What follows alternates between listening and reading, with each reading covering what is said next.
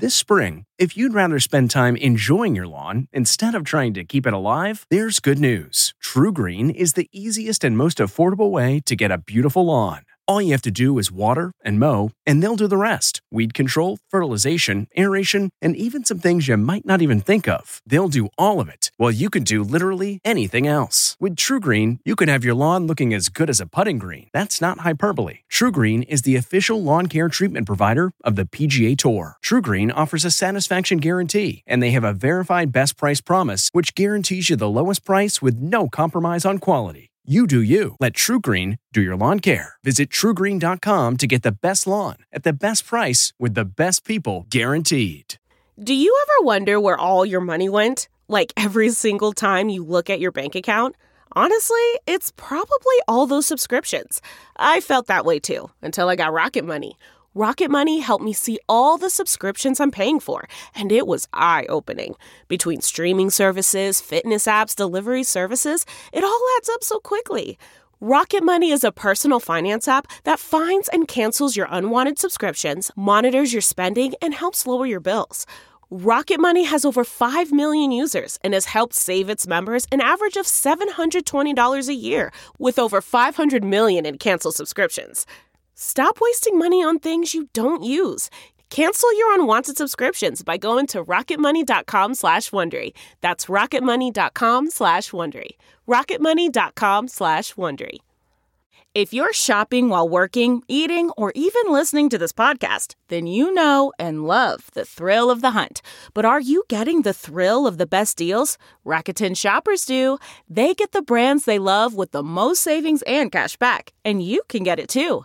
Start getting cash back at your favorite stores like Urban Outfitters, Fenty Beauty, and Expedia, and even stack sales on top of cash back. It's easy to use, and you get your cash back through PayPal or check. The idea is simple. Stores pay Rakuten for sending them shoppers, and Rakuten shares the money with you as cashback. Download the free Rakuten app and never miss a deal, or go to Rakuten.com to start getting the most bang for your buck. That's R A K U T E N.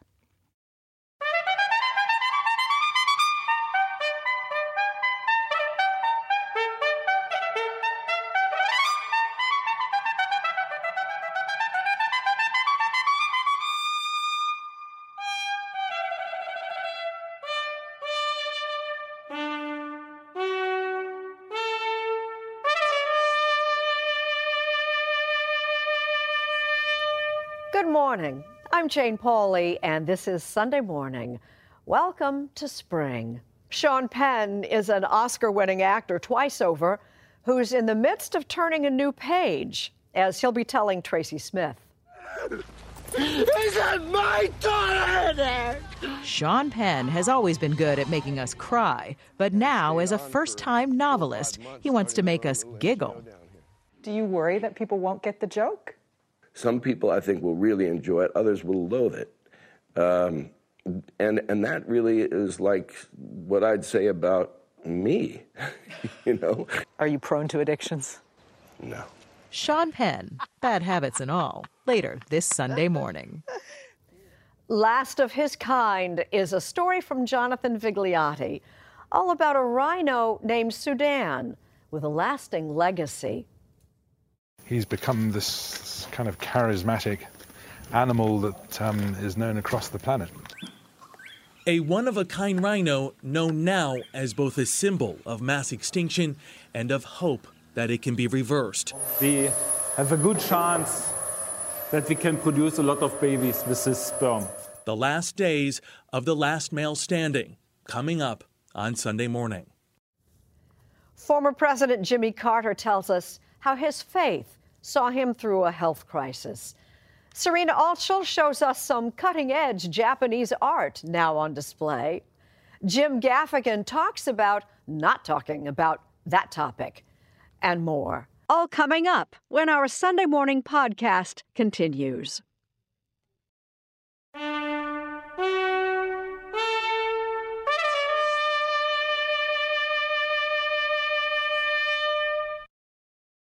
Was the last of his kind, or maybe not the last after all. From Africa, Jonathan Vigliotti has a cautionary tale. So, this is the king of the park. Yeah, this is the last male standing. Sudan, the last male northern white rhino on Earth, boy. looks as if he traveled here from prehistoric times. And in fact, these mighty creatures have been around for millennia. With their supersized horns and thick skin as protective armor, they seem indestructible. But when we met him earlier this month, Sudan was living out his final days at the Ol Pejeta Conservancy in Kenya. I've worked with him for eight years now, so I know him very well. Here, lions, giraffes, and elephants roam free. Hello, Sudan. But Sudan, at the ripe old age of 45, remains under the watchful eye of keeper Zachariah Mutai. He's a great friend of mine. It's just more like my family. So that's why I take uh, great care of him. Sudan's treatment by his keepers and veterinarian Stephen Ngulu is a lot like hospice care for an aging patriarch. He's a charming rhino who is very gentle. He's a gentle giant. He's a very gentle giant. If he were to speak, he would say a lot. Sudan spent most of his life at a zoo in the Czech Republic. His captivity turns out to have been a blessing. He was protected, while northern white rhinos in the wild were poached to extinction. He's become this kind of charismatic animal that um, is known across the planet. Known far and wide because he and these two northern white females, Najin and Fatu, are the last of their kind. Conservationist Richard Vigne made a home for them at his wildlife sanctuary. There's no doubt that if northern white rhinos hadn't existed in zoos, then this species would now be completely extinct. The word rhinoceros comes from the Greek. It means, no surprise, horned nose. And their distinctive nose not only gives rhinos their name, but also makes them a coveted target. The reason that rhinos are threatened by poaching is because of demand for their horn. Pure and simple. Horn in the Far East is considered to have medicinal properties. In some places, it's become like a status symbol, which is put into drinks in powdered form to cure hangovers if you're a rich person. Hangovers. Hangovers. You know, okay, put yourself in the position of the rhino poacher. If he is successful, he'll be able to sell that for 60,000 US dollars. That for him is 20 years worth of wages. So that's the incentive. It's huge. In 2009, with the northern white population in the single digits, Sudan and his female companions were flown to the Kenyan capital, Nairobi, then carted to the Ol Pejeta Conservancy, where the hope was nature would take its course. She's beautiful. She's so. They have the curiosity of a puppy, except they're the size of a car. Yeah, you can't imagine how big it is, but they are so friendly. And they did mate. But Uh, we were expecting to have a babies in a natural way, but it just never worked. now science must succeed where nature hasn't. We have about 300 milliliter of northern white rhino semen here. Invaluable sperm samples collected from the last of the species are stored in liquid nitrogen at the Leibniz Institute in Berlin. The calculated storage time from these samples is about 3,000 years. Using surrogates, Dr. Thomas Hildebrandt has been perfecting a procedure to harvest rhino eggs from Najin and Fatu, fertilize them with the semen, then transfer the embryo to a healthy surrogate. We now at the point that we can perform the procedure very safely, and we did that uh, more than 16 times in uh, southern white rhino females, and we are extremely confident that we will be successful.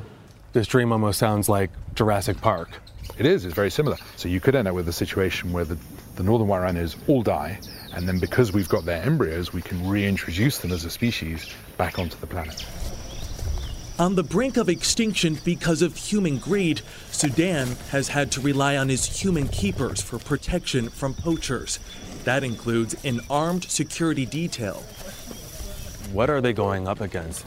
The people coming here are wily, they're bush savvy, they understand how to operate at night amongst wild animals, and they are uh, skillful with firearms. They are people who will think nothing of shooting back. How dangerous is this work? Well, it's not a walk in the park. Simon Erugo is with the team. We are the voice of those animals. We are their arms. So whenever it's pushed, it's like one of the family has gone down. It's like losing a family member. Yes. And for the past few days, Sudan's family has been in mourning. Just after our visit, his fragile body finally gave way. Caretakers made the gut wrenching decision to euthanize him. Keeper Zachariah Mutai was by his side. But even with Sudan now gone, Richard Vigne hopes that in death, the last male standing will at last bring change. People around the world now know about Sudan, and that for me is his greatest role. We may still lose the northern white rhino as a species, but he will have created a message which hopefully can be perpetuated um, to a wide audience. It's about drawing a line in the sand and saying sooner or later, as humans, we're going to have to change the way we exist on this planet. And if we don't, that's going to be to our considerable detriment.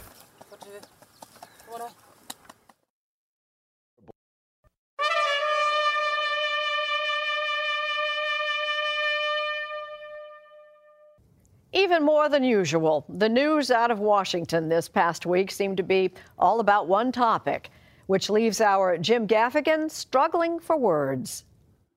I recently had a horrible realization. I only have two types of conversations with people these days. Doesn't matter if I'm talking to my wife, our UPS guy, Keith, hey, Keith, or any of the innumerable strangers I sit next to on airplanes. I talk about that topic. You know the topic I'm talking about. You don't? Well, it's it's not the other topic. As a man, I don't feel comfortable talking about the other topic. As a guy, I feel like I should have a listening and learning role on the other topic. I'm talking about that topic, which kind of has to do with the other topic. If you're still not following me, just think about what you mostly read about on the internet, talk to your friends about, and what the news is usually all about. Yes, that topic. It's actually probably why you're watching CBS Sunday Morning. Sure, Sunday Morning's been a great show for almost 40 years, but I'm guessing some of you are watching so you can take a break from thinking about that topic. I'm sure half the audience at my stand up shows comes to see me because I don't talk about that topic. I've seen comedian friends talk about that topic at shows and witnessed audience members with pro and against views towards that topic begin to stare at the ceiling. It's confusing and exhausting talking about that topic, right? Heck, it's confusing and exhausting trying to not talk about that topic. Am I being complicit if I don't talk about that topic? Is talking about that topic helping or just normalizing that topic? Anyway, we can talk about this later on.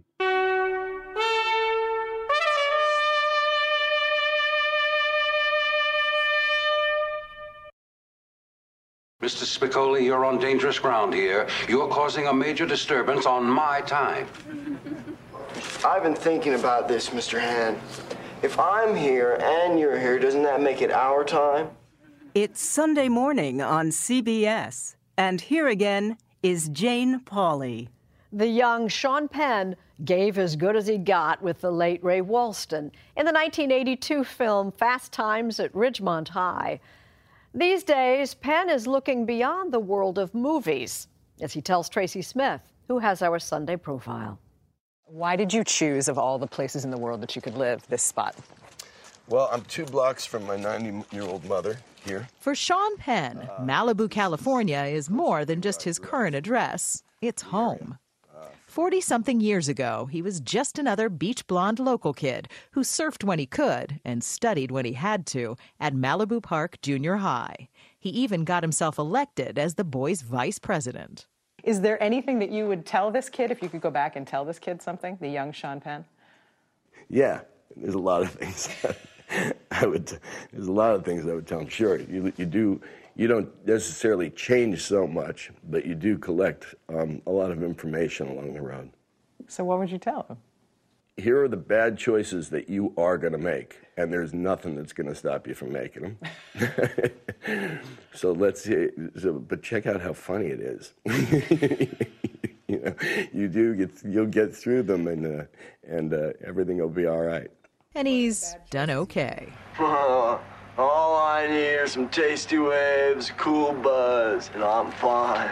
Young Sean Penn, of course, went on to create some of the most celebrated roles in cinematic history, with five Oscar nominations and two wins. First, as the anguished father of a murdered girl in Mystic River. And later, as California's first openly gay elected official in 2008's Milk.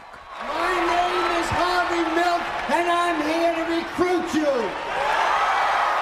But now, after nearly 40 years in the business, Sean Penn says the thrill is gone. Do you still enjoy acting? No. No. It's, that it, pains me to hear you say that. It shouldn't. You know, I think that this has been true for some time. It can be great when you're working with good actors or good directors or good writing as an exercise. But do I have a belief that it has a lasting value? Um, maybe I could make the argument intellectually, but I don't have a visceral, I'm not in love with that anymore. What he does seem to love is spending time here at home, cigarette in hand, putting thoughts on paper. And no more typewriter. I don't do that anymore. I used to when it was a typewriter, but I don't know how to use a computer, so I'll, I'll, I, I do a lot of pacing, smoking, and dictating. Come on, you don't know how to use a computer? No. Just lazy. Well, maybe not too lazy. Penn's just come out with his first novel, the dark comedy Bob Honey, Who Just Do Stuff, under an imprint of Simon and Schuster, a CBS company. Stay there. Stay there. Like his character in 2015's The Gunman, Penn's Bob Honey is an assassin. He just doesn't use a gun. This is a septic tank salesman turned assassin who kills people with a mallet. Yeah, I mean, everything is a metaphor for something. But Penn's satire can also get pretty grim, like when Bob Honey sends a threatening letter to a make believe president. Do you worry that people won't get the joke? You know, some people are going to get this book, and some people are not going to get this book. Some people, I think, will really enjoy it. Others will loathe it. Um, and and that really is like what I'd say about me. you know. How many people are here now, do you know? Loathe him or love him, Sean Penn is nearly as well known for his activism as his acting. There's the ongoing aid mission he founded in Haiti after the place was leveled in the 2010 earthquake. And before that, there was New Orleans in 2005 when Hurricane Katrina turned the city into a sodden mess, and anyone with a boat suddenly became a first responder, this reporter included. Penn also used a borrowed boat to rescue people trapped by the rising waters, not far from the New Orleans neighborhood where we met him last month. It's got to be cool to feel like you were a part of that.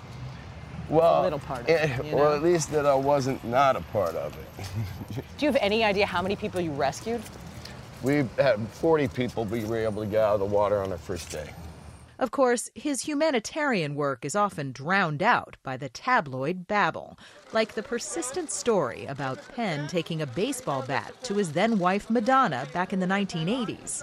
So, in 2015, when director Lee Daniels told The Hollywood Reporter that a star on his show accused of spousal abuse wasn't doing anything, quote, different than Marlon Brando or Sean Penn, Penn sued him for defamation and Daniels wound up apologizing. Why did you feel when there's so much stuff out there about you, a lot of which is untrue? Why did you feel like you needed to take a stand when Lee Daniels said that about you? Uh, there was a, a, a story which involved violence against a woman in my life. And Madonna. yeah, and which uh, never, not only did the this insane, you know, hitting someone in the head with a baseball bat story never happened, but no violence had happened, and uh, which you know she was very quick to say also, and for me it was an important thing because I'm not a guy quick to, you know, try to litigate things, and I don't want to spend my life in depositions, but in this case it was important. Sean Penn's latest role, El Chapo's Hollywood connection. Then there was the uproar over his 2015 meeting with escaped drug lord Joaquin El Chapo Guzman. Do you wish that you never did it? That you never met with El Chapo? No, no, I don't. I don't. I don't. Look, I have regrets, but I don't go back and say I wish I didn't do something. I would have liked a greater conversation about the demand side of this so-called war on drugs. And I thought, you know, that there's another kind of conversation that, that got turned into a, a kind of sensationalized sideshow. Um, you know, was discouraging. But if Sean Penn is disillusioned with Hollywood, it hasn't seemed to rub off. Hopper Jack and Dylan, the son and daughter he had with his ex wife Robin Wright, are both actors themselves. And Dad still has projects in the works. He just says it might be time for him to exit the stage. I mean, I'm sorry to harp on this, but people love your acting work. Is there a part of you that mourns the idea that that's gone? That you're just going to give that up? No, things can kind of morph. Since I was probably 30, I've had intermittent uh, offers to write uh, a memoir. My magic number would be something like 77. You know, maybe then you, if somebody's got a story to tell, tell it then. By the way, you said memoir at 77. We just did, talked to Herman Wouk not too long ago. He did his at 100. So you could even wait that long, really. I'm not sure. Do you feel the effects of those things? Sure, they're terrible. Yeah. So come on, you have incredible will, I'm sure. Yeah, I'm going to stop him. When? Don't know. How many times have you said that? It's, it's quite it's a conversation I have with myself throughout most of every day. Do you really think you will quit eventually? I, I hope to. And I hope to write another book. I hope, and I hope to live another day. March, as you may know, is Women's History Month, which prompts this history lesson from Faith Salie. Why do we need a Women's History Month? There's no Men's History Month. Now to the first part of a series you'll see here every Wednesday in the month of March, focusing on men in America. Guys like him know what I'm talking about. What do women have to complain about anyway? I'll grant you that my children have never flown in or out of an airport named after a woman, and that when I walk with my kids through Central Park past its nearly two dozen historical figures, there's not a woman among them they can look up to. But they've got me, right? Until they get taller? Now, sure, a woman hasn't gotten to be president yet, but one came super close. It took more than two centuries, but so close. She won the popular vote, which is more important to us gals anyway, because we care about being liked. And speaking of presidents, okay, there hasn't been a woman on a U.S. bill since 1886. Harriet Tubman was slated to be on the new 20, but Treasury Secretary Mnuchin just isn't that into her. Still, women have been on a few different coins that hardly anyone used, which meant those coins stayed shiny and didn't get dirty. Girls prefer being shiny and not dirty. This is America. We like to be number one, and it turns out we are when it comes to having the highest maternal death rate in the developed world. Only in the US has the rate of women who die of pregnancy related complications been rising. But maybe things will change since women now make up a whole third of physicians. Almost 80% of them say they face discrimination based on their gender, but come on, I think they could get over that pretty quickly because ladies are excellent at talking about their feelings. Just yesterday, my five year old son informed me that in 2017, two women made history as the first African American female pilots to fly a plane together. I said, That's cool. And he said, I don't think that's so great because it's not fair how many years it took to happen. Maybe today's kids will make Women's History Month redundant. May we surround them with women's history, past and present. May they look up at statues of women, walk down boulevards, cross bridges, attend universities, and enter towers named after women. May my kids' presidential placemats display the face of a woman.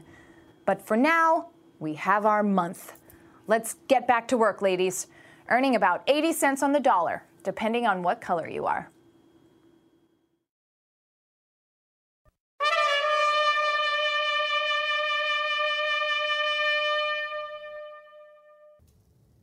At age 93, former President Jimmy Carter has been out of office for more than 37 years.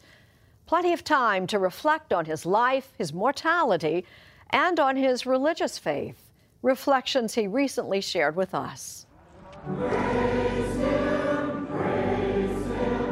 You don't often see crowds lining up for Sunday school lessons, but not many churches have a president doing the teaching.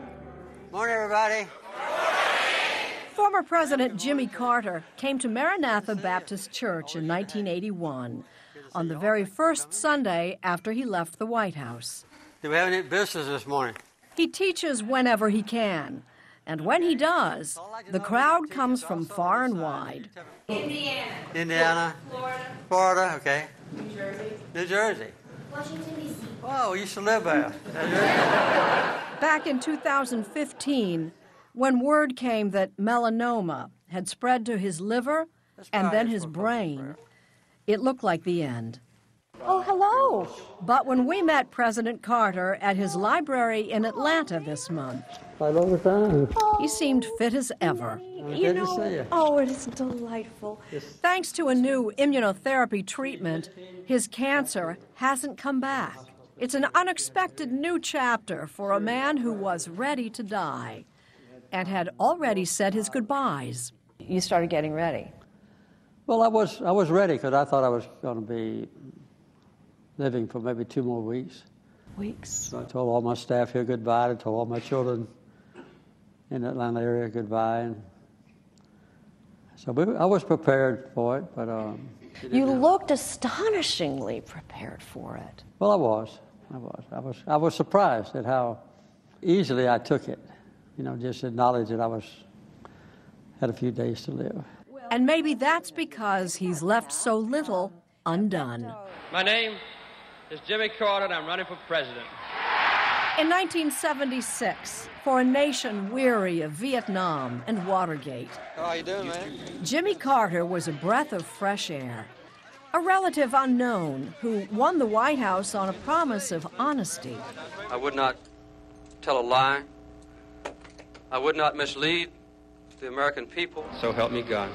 The highs were breathtaking. Improved relations with China and a landmark peace accord between Israel and Egypt.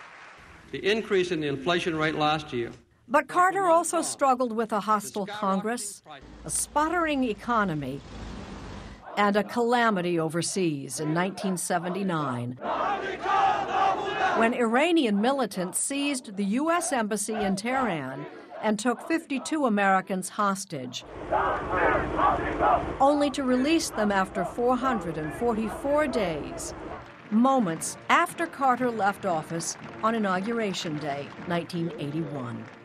In Faith, his 32nd book, published by CBS's Simon & Schuster, Carter writes that the hostage crisis stretched his own faith to the limit.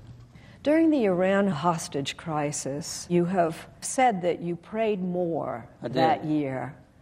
And ultimately, your prayers were answered. The hostages were safely released. And I think we but not under your watch. Well, that's not exactly right. that morning at 10 o'clock, all the hostages were in a plane ready to take off from Tehran. But the Ayatollah Khomeini didn't let them take off until five minutes after I went out of office. So, you know, it's an equivocal answer. What difference does it make? Your doesn't prayers matter. were I your was, prayers were answered. That's the happiest moment, I think, of my life when I was still on the reviewing stand and the Secret Service came and told me the hostages were in the air on the way to freedom. And if history says his presidency fell short, Jimmy Carter's second act has been all glory. Through the Carter Center, he's helped wipe out debilitating tropical diseases like guinea worm and traveled the world as an advocate for human rights. You are the first one term president since Hoover not to be reelected, which, you know, history has a way of, of marking that as a failed presidency. Yes, Yes? I realize that. I realize that you know not getting reelected is considered to be a failure, but but I have found since leaving the White House that I've had a very gratifying and, and I think productive life with the Carter Center. You know, we've been able to monitor 107 different troubled elections. It may not have gone well had we not been there. For his efforts, Carter was awarded the Nobel Peace Prize in 2002. Well, we are delighted to be with you. His statesmanship seems especially relevant now. Jimmy Carter is the only U.S. president, past or present, to travel to North Korea. Just this week, I had a representative from the White House that came down and gave me an update on the latest developments with North Korea. So I have had some criticisms of some of the public statements that President Trump has made about um, fire and brimstone and that sort of thing being utilized. But I think that he's reacted quite well to the latest potential innovations from North Korea that wants to have talks. I, I think if uh, President Trump wanted to send you to uh, North Korea, you'd go. I would, if he asked me to. The constant in Carter's life is his wife of 72 years, Rosalynn, who recently underwent intestinal surgery, made all the more risky by her advanced age. He'd been serene in the face of his own mortality, but he says the prospect of losing her terrified him. I was much more concerned then, and I, I prayed all night. And the doctor who was going to do the surgeon knew how old Rosalynn was and said, Mr. President, if she was 60 years old, I would tell you not to worry. But she's 90 and been acting like 60, but when she gets on the operating table, she's going to be 90. So we're concerned about it, but we'll do the best we can. So she came in and told me at 5 o'clock that uh, Rosalynn was going to live. Happy day. That was a happy day. All right, everybody look this way. And now, with Rosalynn on the mend and his cancer scare behind him, Jimmy Carter says he'll take things a bit easier for whatever time he has left. Now then, at the at the end of your life, as you're talking about, you know, phasing into finally right. a final chapter, perhaps. Um, how do you assess the life you've lived? First of all, I would say fortunate, blessed. I've had an almost perfect wife. I've got a large and growing family. I'm perfectly at ease in just spending the final years of my life, whatever they might be, or the final months, whatever, uh, in Plains, Georgia, more close to home. Jimmy Carter was a fill in the blank man. Well, I would say, as far as public service is concerned, I was a champion of peace and human rights. I've sought to carve out for myself a productive and, I hope, useful and certainly a gratifying life. I've been very lucky.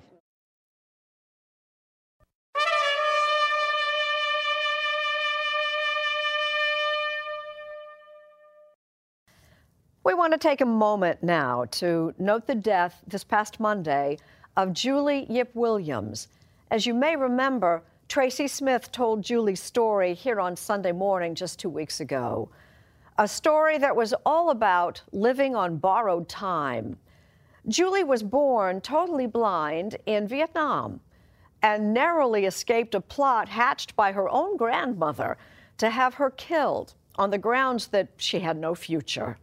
But at age three, Julie and her family made it to the United States, where a surgeon was able to give her only partial sight, leaving her still legally blind. Undaunted, Julie Yip Williams went on to graduate from Harvard Law School and pursue a corporate career, only to be diagnosed with colon cancer five years ago. Still undaunted, Julie underwent every surgery and treatment and clinical trial she could find to no avail. Through it all, she shared her experience in a candid blog, while also preparing her daughters, Isabel, age six, and Mia, eight, for the day when her borrowed time would run out. Julie Yip Williams was just 42 years old. I'm Jane Pauley. Thank you for listening, and please join us again next Sunday morning.